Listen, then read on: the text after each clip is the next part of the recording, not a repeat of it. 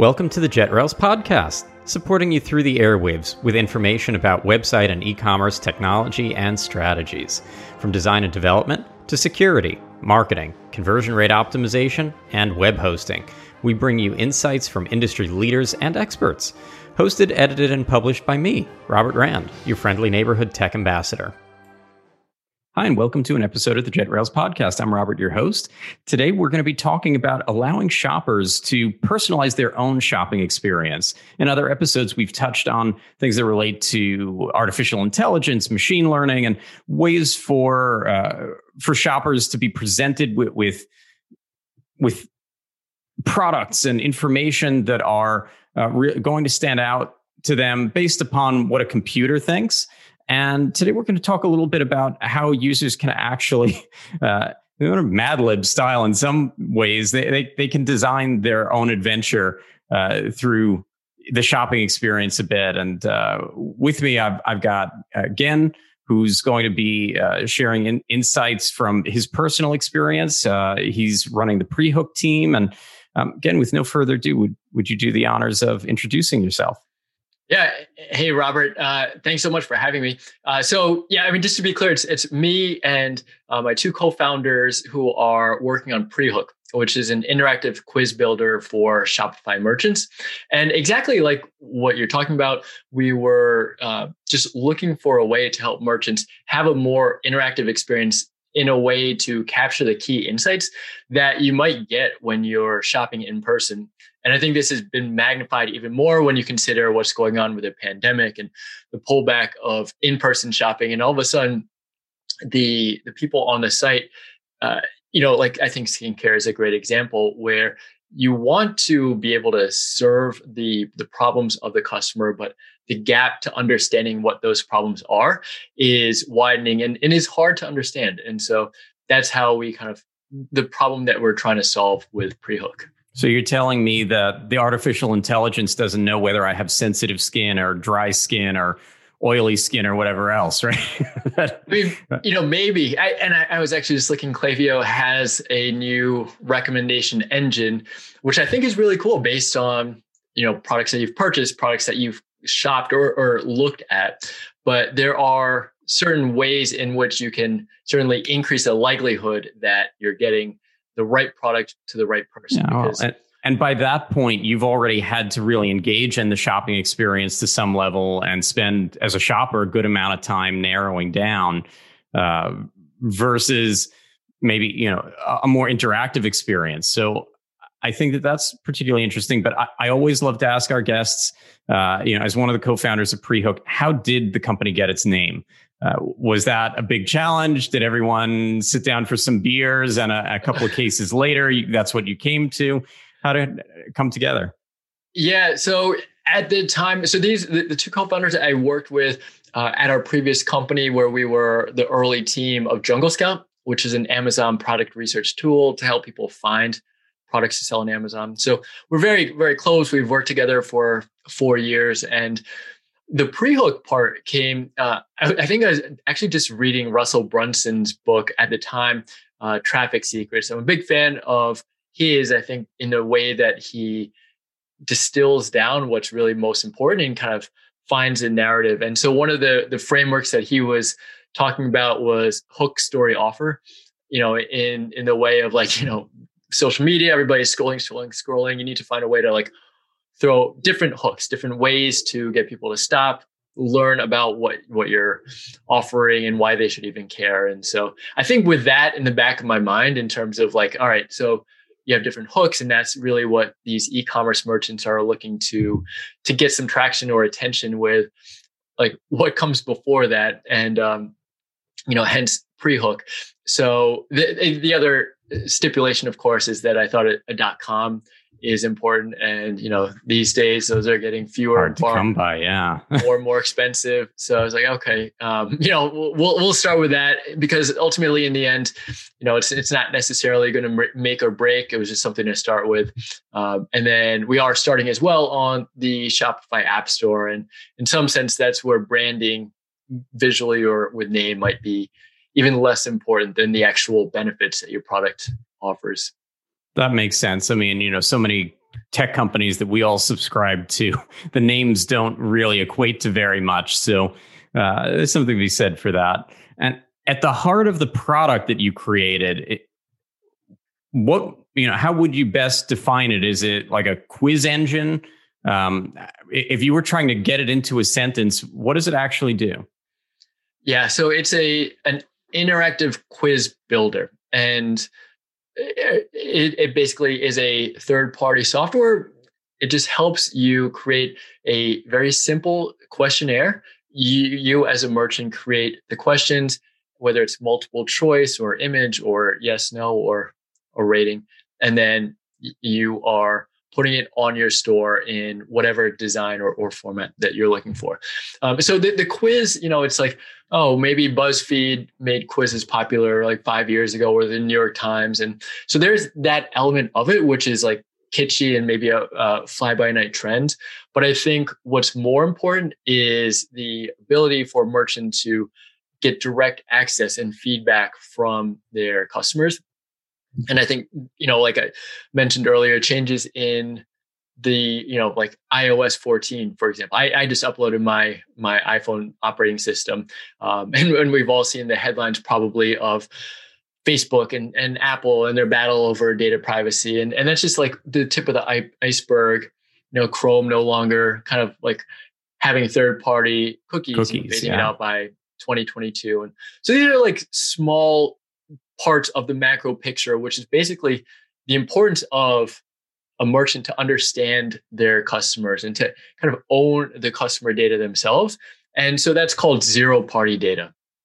And zero-party data being information that your shoppers or customers are willingly and proactively sharing with you, as opposed to first-party data, which might be what you're getting from a transaction. And that's certainly helpful, what products they purchased, when they purchased, where they might live, and some of these things. But they're all actually historical data. And third party is even worse. Third party is just aggregated first party data. So you don't quite know the recency or validity or accuracy of that data. And so we're trying to help merchants understand or get a channel to have a direct conversation. So in your question, getting back to that, what does it do? It just allows for a conversation, an interactive conversation at scale, capture an email, and then surface the most relevant product based on the answers that the customers give. And, there are some really great historical examples in the e-commerce industry. There are plenty of sites in the automotive industry that are going to ask you, for instance, about the vehicle that you own, because if they have 10,000 or 100,000 SKUs, but only, 600 of them are applicable to your vehicle. Do you really want to, if you're shopping for hubcaps, do you want to see hubcaps for 1,000 cars or for your car? I think that there are absolutely, from my experience, use cases where I'm happy to share that kind of first-party data willingly, because it's the best way to get information that's going to be relevant and not bombarded with complete, either irrelevant or just very generalized information and offerings. So, Yeah, absolutely. And I think that's another kind of emerging buzzword is personalization. And, everybody's kind of, it's like the holy grail is how do you personalize at scale? And I mean, frankly, you can't, it doesn't necessarily make sense to create segments of one, across your entire customer base or users on the site, visitors, but it's about ramping up the relevance. And the more input that you have, the better the inputs that you have, the greater your ability to create relevant messaging or offers or even visuals, which is more and more important in the e-commerce experience. So yeah, that's where the quiz and gathering the answers, the data. So you're setting the strategy beforehand of, all right, what are the things that matter for us? What are the ways that we're going to create cohorts or segments on the back end and create campaigns around those? Let's ask about those on the website experience, and then kind of like recapture the email and everything, the colorful parameters around the email. And then you're able to increase the relevancy, and therefore the efficacy of these messages is far greater. Makes sense. I mean, you know, while there's a lot that I think you can individualize to some extent, it really is about segmentation and identifying. You know, you're not making products by and large for one person. You know, there are a few, you know, certainly there are good use cases for actual personalized products, but by, you know, when we're talking about your average e-commerce website, it's really about matching things up and finding those trends, finding those data points that are going to align really well. So when you're creating one of these quizzes, what's the tone like? Is there something that is going to really appeal more to the shoppers? Is keeping the tone very formal the more common, or, you know, do people make it light or funny, or, you know, try to loosen things up a little bit and humanize it? What seems to actually happen in the market, and what seems to work? Yeah, for sure. It's a good question. I think it really is most important to mirror what the brand voice is, or what the state of the customer is. You know, on the more serious end, a quiz that comes to mind might be Curology, which is an acne medication kind of like that you purchase online. And so that, as you might expect, is very clinical, straightforward. You're asking, you know, what kind of skin problems you have, what skin type, where you live, what your current regimen is. And that's very much to simulate the experience of a medical consultation. And then on the other hand, the other end of the spectrum are the more whimsical, like Dr. Squatch, which is this kind of rowdy brand of soap for men, or Poopery, where it's bathroom sprays with scents. And they have a lot of puns and witty copywriting in their quiz. So that I think is on brand for them, and that makes sense.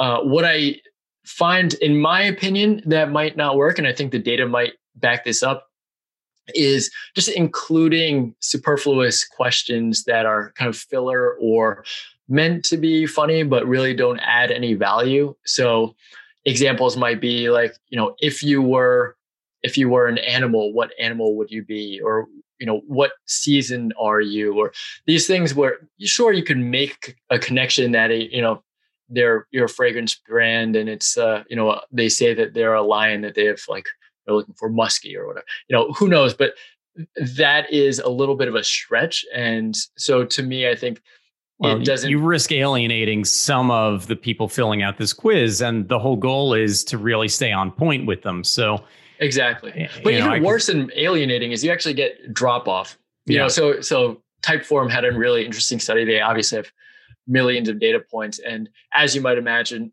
for every additional question in a quiz, you're going to get drop off. So do you really want to sacrifice, you know, like 3% of the completion rate to ask what flavor, what animal you are, what flavor you are, what princess you are?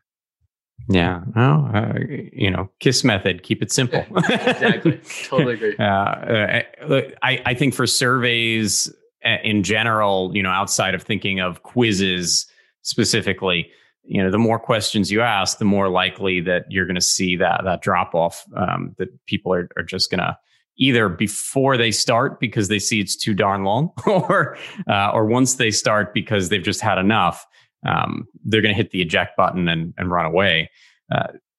So that makes as much sense as anything else. Now, you know, thinking about these kinds of quizzes, do you think that for a brand like someone that's selling personal care products, should these be popping up at people? Should these be by invitation through some kind of a button or something else on the site? What's a good way to bring this forward to the shopper in a way that they're going to potentially want to interact with? Do you have to offer them some kind of a coupon or discount or something special to get them to do it?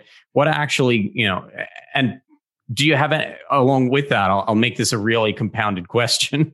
Do you have any data on average how many people, what kind of range of percent of people are willing to fill out something like this? Yeah. Okay. So good question. In terms of where to surface it and the website experience, I'll say that it depends on how important the quiz is to the customer journey. Like, for example, a brand, off the top of my head, a brand like Stitch Fix. So Stitch Fix is, or Wink, which is a wine brand. they force everybody, whether you sign up and pay or not, to go through the quiz. And the reason is because they're subscription brands. The information that they're gathering upfront is super important to the customer experience and making sure that they're sending the right product to the customer. So it's this essentially onboarding questionnaire. They capture the email. So in that sense, every single visitor on the site who is not registered or has not shared an email must go through the quiz. So there, it's far more prevalent of a call to action. Another might be, you know, a skincare brand where a quiz is helpful because for skincare, of course, there's a wide variety of SKUs. You want to make sure that the product itself caters to and addresses the skincare needs of that customer. But they also might know what they want and they can search by via filters or whatever. So that's super important. Maybe they have it on the upper nav or as a call to action in a menu, but it's not necessarily, you know, super important in terms of every customer going through it.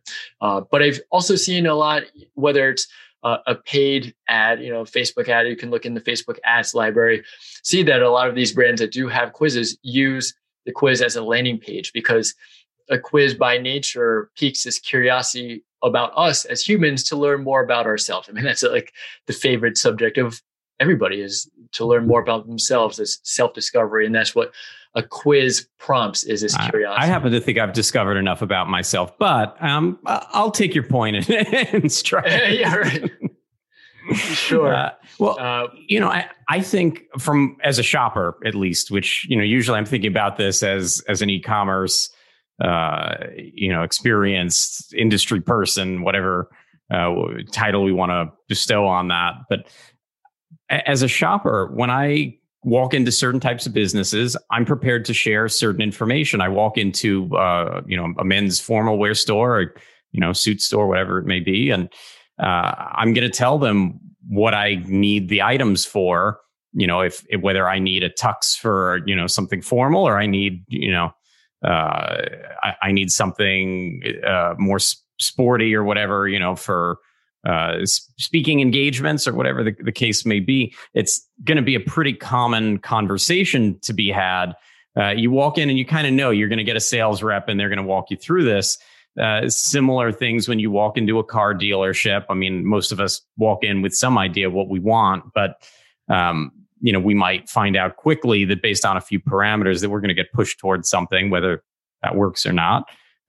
You know, some with, you know, I mean, when it comes to skincare and things, I think department store, you walk up to any kind of a makeup or fragrance or whatever counter, or, you know, jewelry counter, they're going to ask some questions and they're going to start pulling you toward whatever case or whatever display that we're, to some extent, we're primed for those conversations. So, you know, logically, I would just want to think that if you ask it in the same way that I'm used to, and this is just a digital conversation, we're going to get to very similar outcomes, maybe better outcomes, because the computer in some cases might be a little bit better trained or, you know, less fallible. As much as I think wonderful things about these sales team members at these retail operations, but you know. You walk into the tire store and, you know, they're going to get information about what your vehicle is and how you're using it, not just what it is. And they're going to make some recommendations to you pretty clearly. You know, I think in a lot of cases, this is just extending this one step forward and maybe making it more prevalent for businesses that might not have been utilizing this well enough in the first place. Yeah.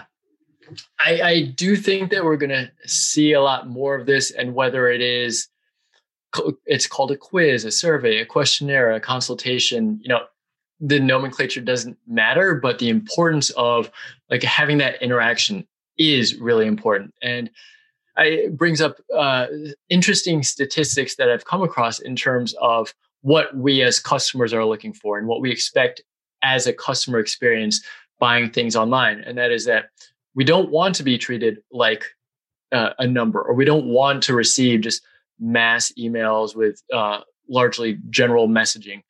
We are willing to share. I think it's like 71% of consumers are frustrated when they don't receive a personalized experience. And like 90% are willing to share the information in order to receive a personal experience, a personalized experience.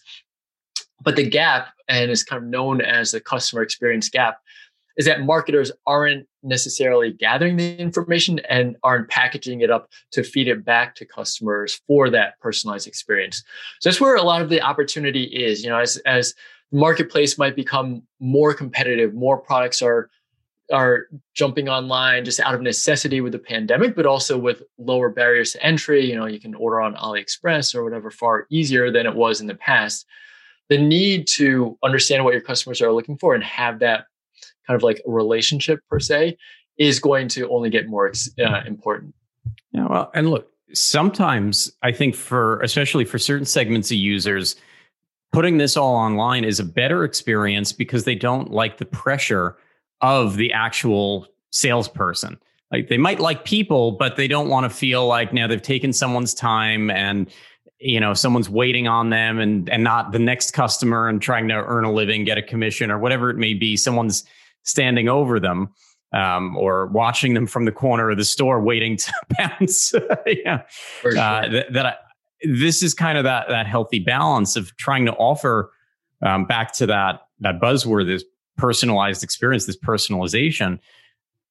But that's the way forward for e-commerce. It's if you want more people to want to shop from your store online, you know, and marketplaces like Amazon are more of a, you know, a commodity purchase. What you're giving them on your website is a more personalized experience, is a relationship with the brand and more information and more learning experience. And you're pulling all these different things together to have a relationship with the shopper in a way that you don't when you sell to them through Amazon. They're Amazon's customer. They're not yours. Absolutely. Yeah. So I think we've covered a lot of the data collection and, you know, the how and the why.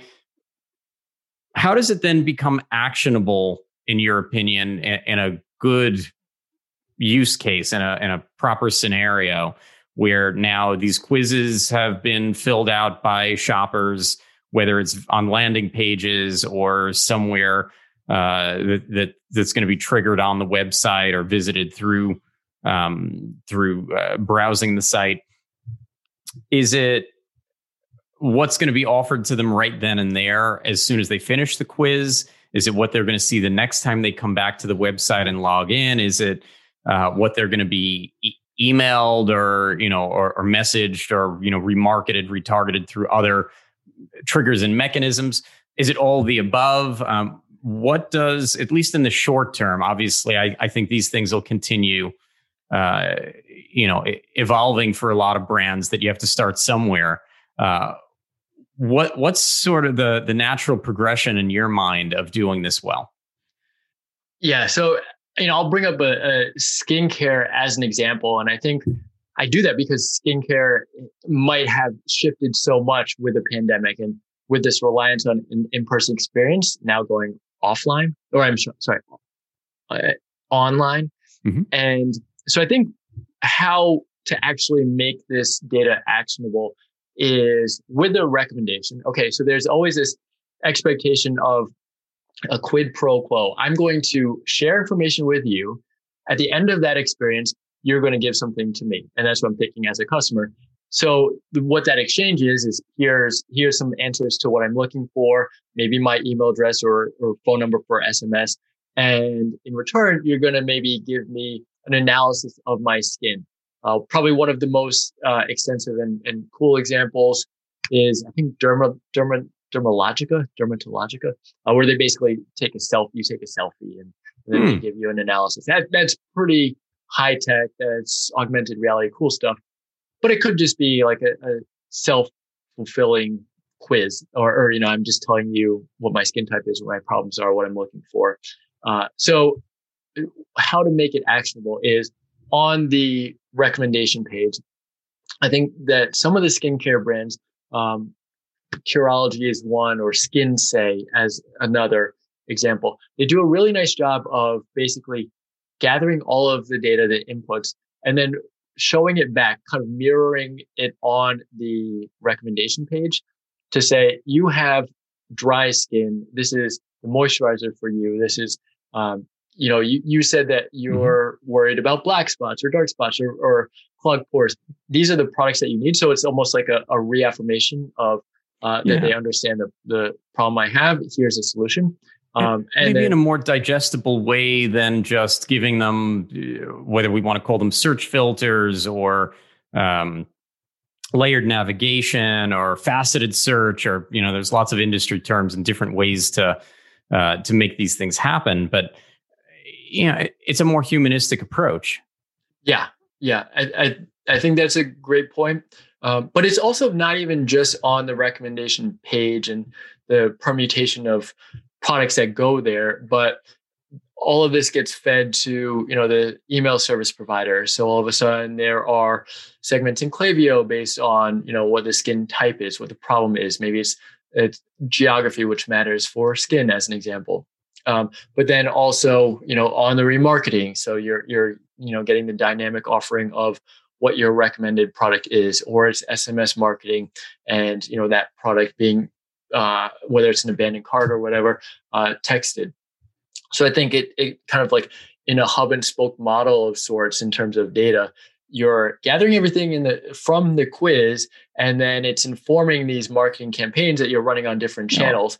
All with that. As a shopper, you know, I like going into a store where I'm going to have the same person assisting me, because I don't want to go through that entire life story again of what my needs are, or whatever's particular. You know, it's kind of like it's nice when someone, you know, becomes a regular at a restaurant or something, again, in normal circumstances, and someone knows their order. It's a nice feeling. I think that's. I don't think that shoppers want to fill out the same questionnaire or quiz or whatever over and over again.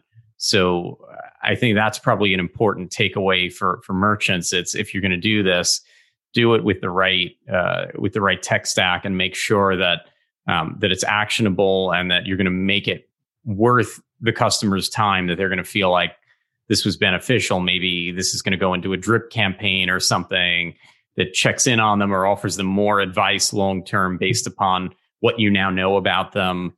It doesn't always have to be about making an immediate sale, but building the relationship, being experts in a field, speaking the same language. I think that, you know, that's often what's missing out of so much of the online experience. So that all makes sense. You know, because different merchants are going to use this different ways, I imagine that it's hard to create some kind of a baseline improvement to conversion rate optimization or customer lifetime value. But that's the end goal here as a merchant. You're not just doing this because it's cool. You're doing this because it's going to improve your bottom line. Do you have any thoughts on what a merchant might be able to expect out of doing this well? Because again, you know, I'm sure that this can range in how it's applied and how it's used, and whether it's really applicable and how big the audience is and all sorts of different parameters. They're going to throw things off. So as a caveat, these are anecdotal. I'm not running my own store with a quiz to see a before and after, but I have been interviewing and speaking with people. And on my podcast, I spoke with one woman who her name is Priya Downs, runs Nudea, which is a broad brand, women's lingerie in the UK. And so she's a quiz, a fit finder, which is very popular in terms of like finding the right fit for a bra. And she has two ways of doing the fit. One is with a old school measuring tape, and one kind of like an online quiz. What was really astounding is that the conversion rate of those that take the quiz to those that don't is basically 10x, she said. Wow. So it's about a 3% conversion rate if you just go to the site and purchase. But then if you kind of go through the top of the funnel, either buy the quiz or take the online quiz, she was seeing 30% conversion rate. And I think that that's like an astoundingly high rate. I'd be throwing money to get people to take the quiz if that were the case. Another example is Bamboo Earth, which is a skincare brand. And they wrote about it on the Common Thread Collective, which 4x400 is kind of like a holding company of these brands. They're very transparent and helpful with sharing their knowledge and what they're working on. I think that they saw like a 2x increase in conversion rate and a 2.5x increase in average order value of those who take the quiz and go through that whole funnel, and then those that don't. But also more interestingly is that they were, once they had the quiz and had been running it for a while, they ended up seeing more purchases, repeat purchases of those who took the quiz than those that didn't. So that kind of ties in right to the lifetime value, especially I think with skincare brands, a lot of the acquisition cost is front loaded. You might not make a lot of profit margin on that first order, but every subsequent order. I mean, skincare and related, related types of businesses have often gotten involved in affiliate marketing where a lot of that expense is front loaded, or they're priced in a way where, you know, they're going to basically give away the first product on to marketing overhead in order to drive in that first customer, as you were, alluding to. This is pretty natural. So yeah, if you can't get them to come back and buy again, or sign up for a subscription, or do something else, that's going to be rough. And if you don't really figure out how to pair them with the right product, you're dead in the water. Mm-hmm. You're never going to get them to come back. So, you give the customer the wrong product, they're not going to think very much of it. They're not going to come back three more times and try three other things. So there's definitely, look, I think even for technology purchases that people don't always think about it, but in order to figure out which model of whatever that device is that you really need, understanding the actual use case and taking people through it. A lot of us spend a long time trying to compare and read descriptions and figure out what's actually different about these products and figure out exactly which one is going to most closely align with what we want. And it's not always something that you can surface just through attribute filtering and such. And I think that there's a lot of that, talking more about the actual use case and not just about the specs that comes together through these sorts of quizzes, and it really helps the shopper because it really is that different format to it. You've mentioned some really great examples and some really great data sets. Are there any other merchants that really come to mind that you think are doing some of this really well? Anyone else that you think, it should really be put under the microscope because they're getting it right? Yeah, for sure. So one I think that's interesting is Billie. Are you familiar with Billie, the women's razor? No, not particularly, but... All right. Well, you had a beard. I wasn't sure if you did. Yeah. But yeah, so Billie is, I think the URL is mybillie. And they do women's razors. I think they're owned by Procter and Gamble or Unilever, but kind of like a large CPG brand. And what's really interesting is they have a relatively small set of items, and they're making their money on... or subscription is very important to them. And they have a quiz, and it's a very simple, I think it's like 3 steps. And it's basically, what color do you like? How often do you shave? And then they lead naturally into upsell products, which it might be the shaving cream or additional razors or something. And then a checkout. And it's a really slick quiz. It's visually very nice. It looks great. And then it's a little bit of a whimsical. We were talking about like how on brand versus serious it has to be. It's a very clean quiz. And I don't know numbers on this, but what I do like is that the upsell is just so naturally ingrained in the process that I have to expect that people that go through this, as opposed to add directly to cart, have a higher average order value in aggregate because they're just clicking. Yeah, I probably will use new razors. And what I love about it also is that it really just naturally gets people into a subscription. So, you click, you shave, daily or weekly, you're going to get shipment more often than if you shave every month. But regardless, you're going to get fed into a subscription model. Yeah. That works with the way my brain works. I like stuff like that. And I mean, the benefit is here that it's a tech stack. So you get to test and measure. You get to see what the actual lift is or lack thereof. If for some reason you've got a customer set that really just wants to be left alone, knows what they want, and whatever the case is, hey, look, you know, it happens. But, you know, if I'm buying mattresses or something, you know, I want them to ask me if I sleep on my side or my back or my stomach. I want, you know, that kind of, you know, am I hot? Am I cold? Tell me what I want. I don't want to go and buy a mattress and not be happy and return it, or I don't want to be bothered with that. For sure. It'll be the right item the first time. You know, I mean, they're also similar in so many ways, right? But at least let me mentally, you know, even if it's placebo, let me feel good about it. So yeah, well, let me feel like case, I did this. I got this purchase right. Totally. And $1,000, like you really do want it right. Helix Sleep is a mattress brand that has a really nice quiz and kind of like asks you, all right, Robert, how tall are you? How much do you weigh? Who's sleeping on the bed? What size bed do you want? And then, yeah, I mean, they might only have 5 different options, but it kind of guides you to it. And it reinforces why they recommended it. Yeah. Well, you know, again, this has been a fun one for me because I think that so much of this, and I'm sure for our listeners, it just clicks. It makes sense. I think that you're onto something in that, you know, it's not that we haven't seen some of this before, but we're going to see more of it, especially as so many brands are seeing so much growth online versus some of their other more traditional offline shopping channels. And so, you know, hopefully we'll see more of it because as consumers, I think it's just good. Yeah. There's not a lot here to for me to question. You mentioned your podcast. If anyone wants to go check that out, what's the name of the podcast? Yeah, it's Cart Overflow, cartoverflow.com. We speak weekly with people doing cool things in the e-commerce marketing world, operators, tech partners, agencies, and so it's been really cool in terms of like connecting with the people, learning from them, and sharing those lessons. So otherwise, yeah, my name is Gen, Gen. Email me at gen@prehook.com and or just check out what we're doing, prehook.com.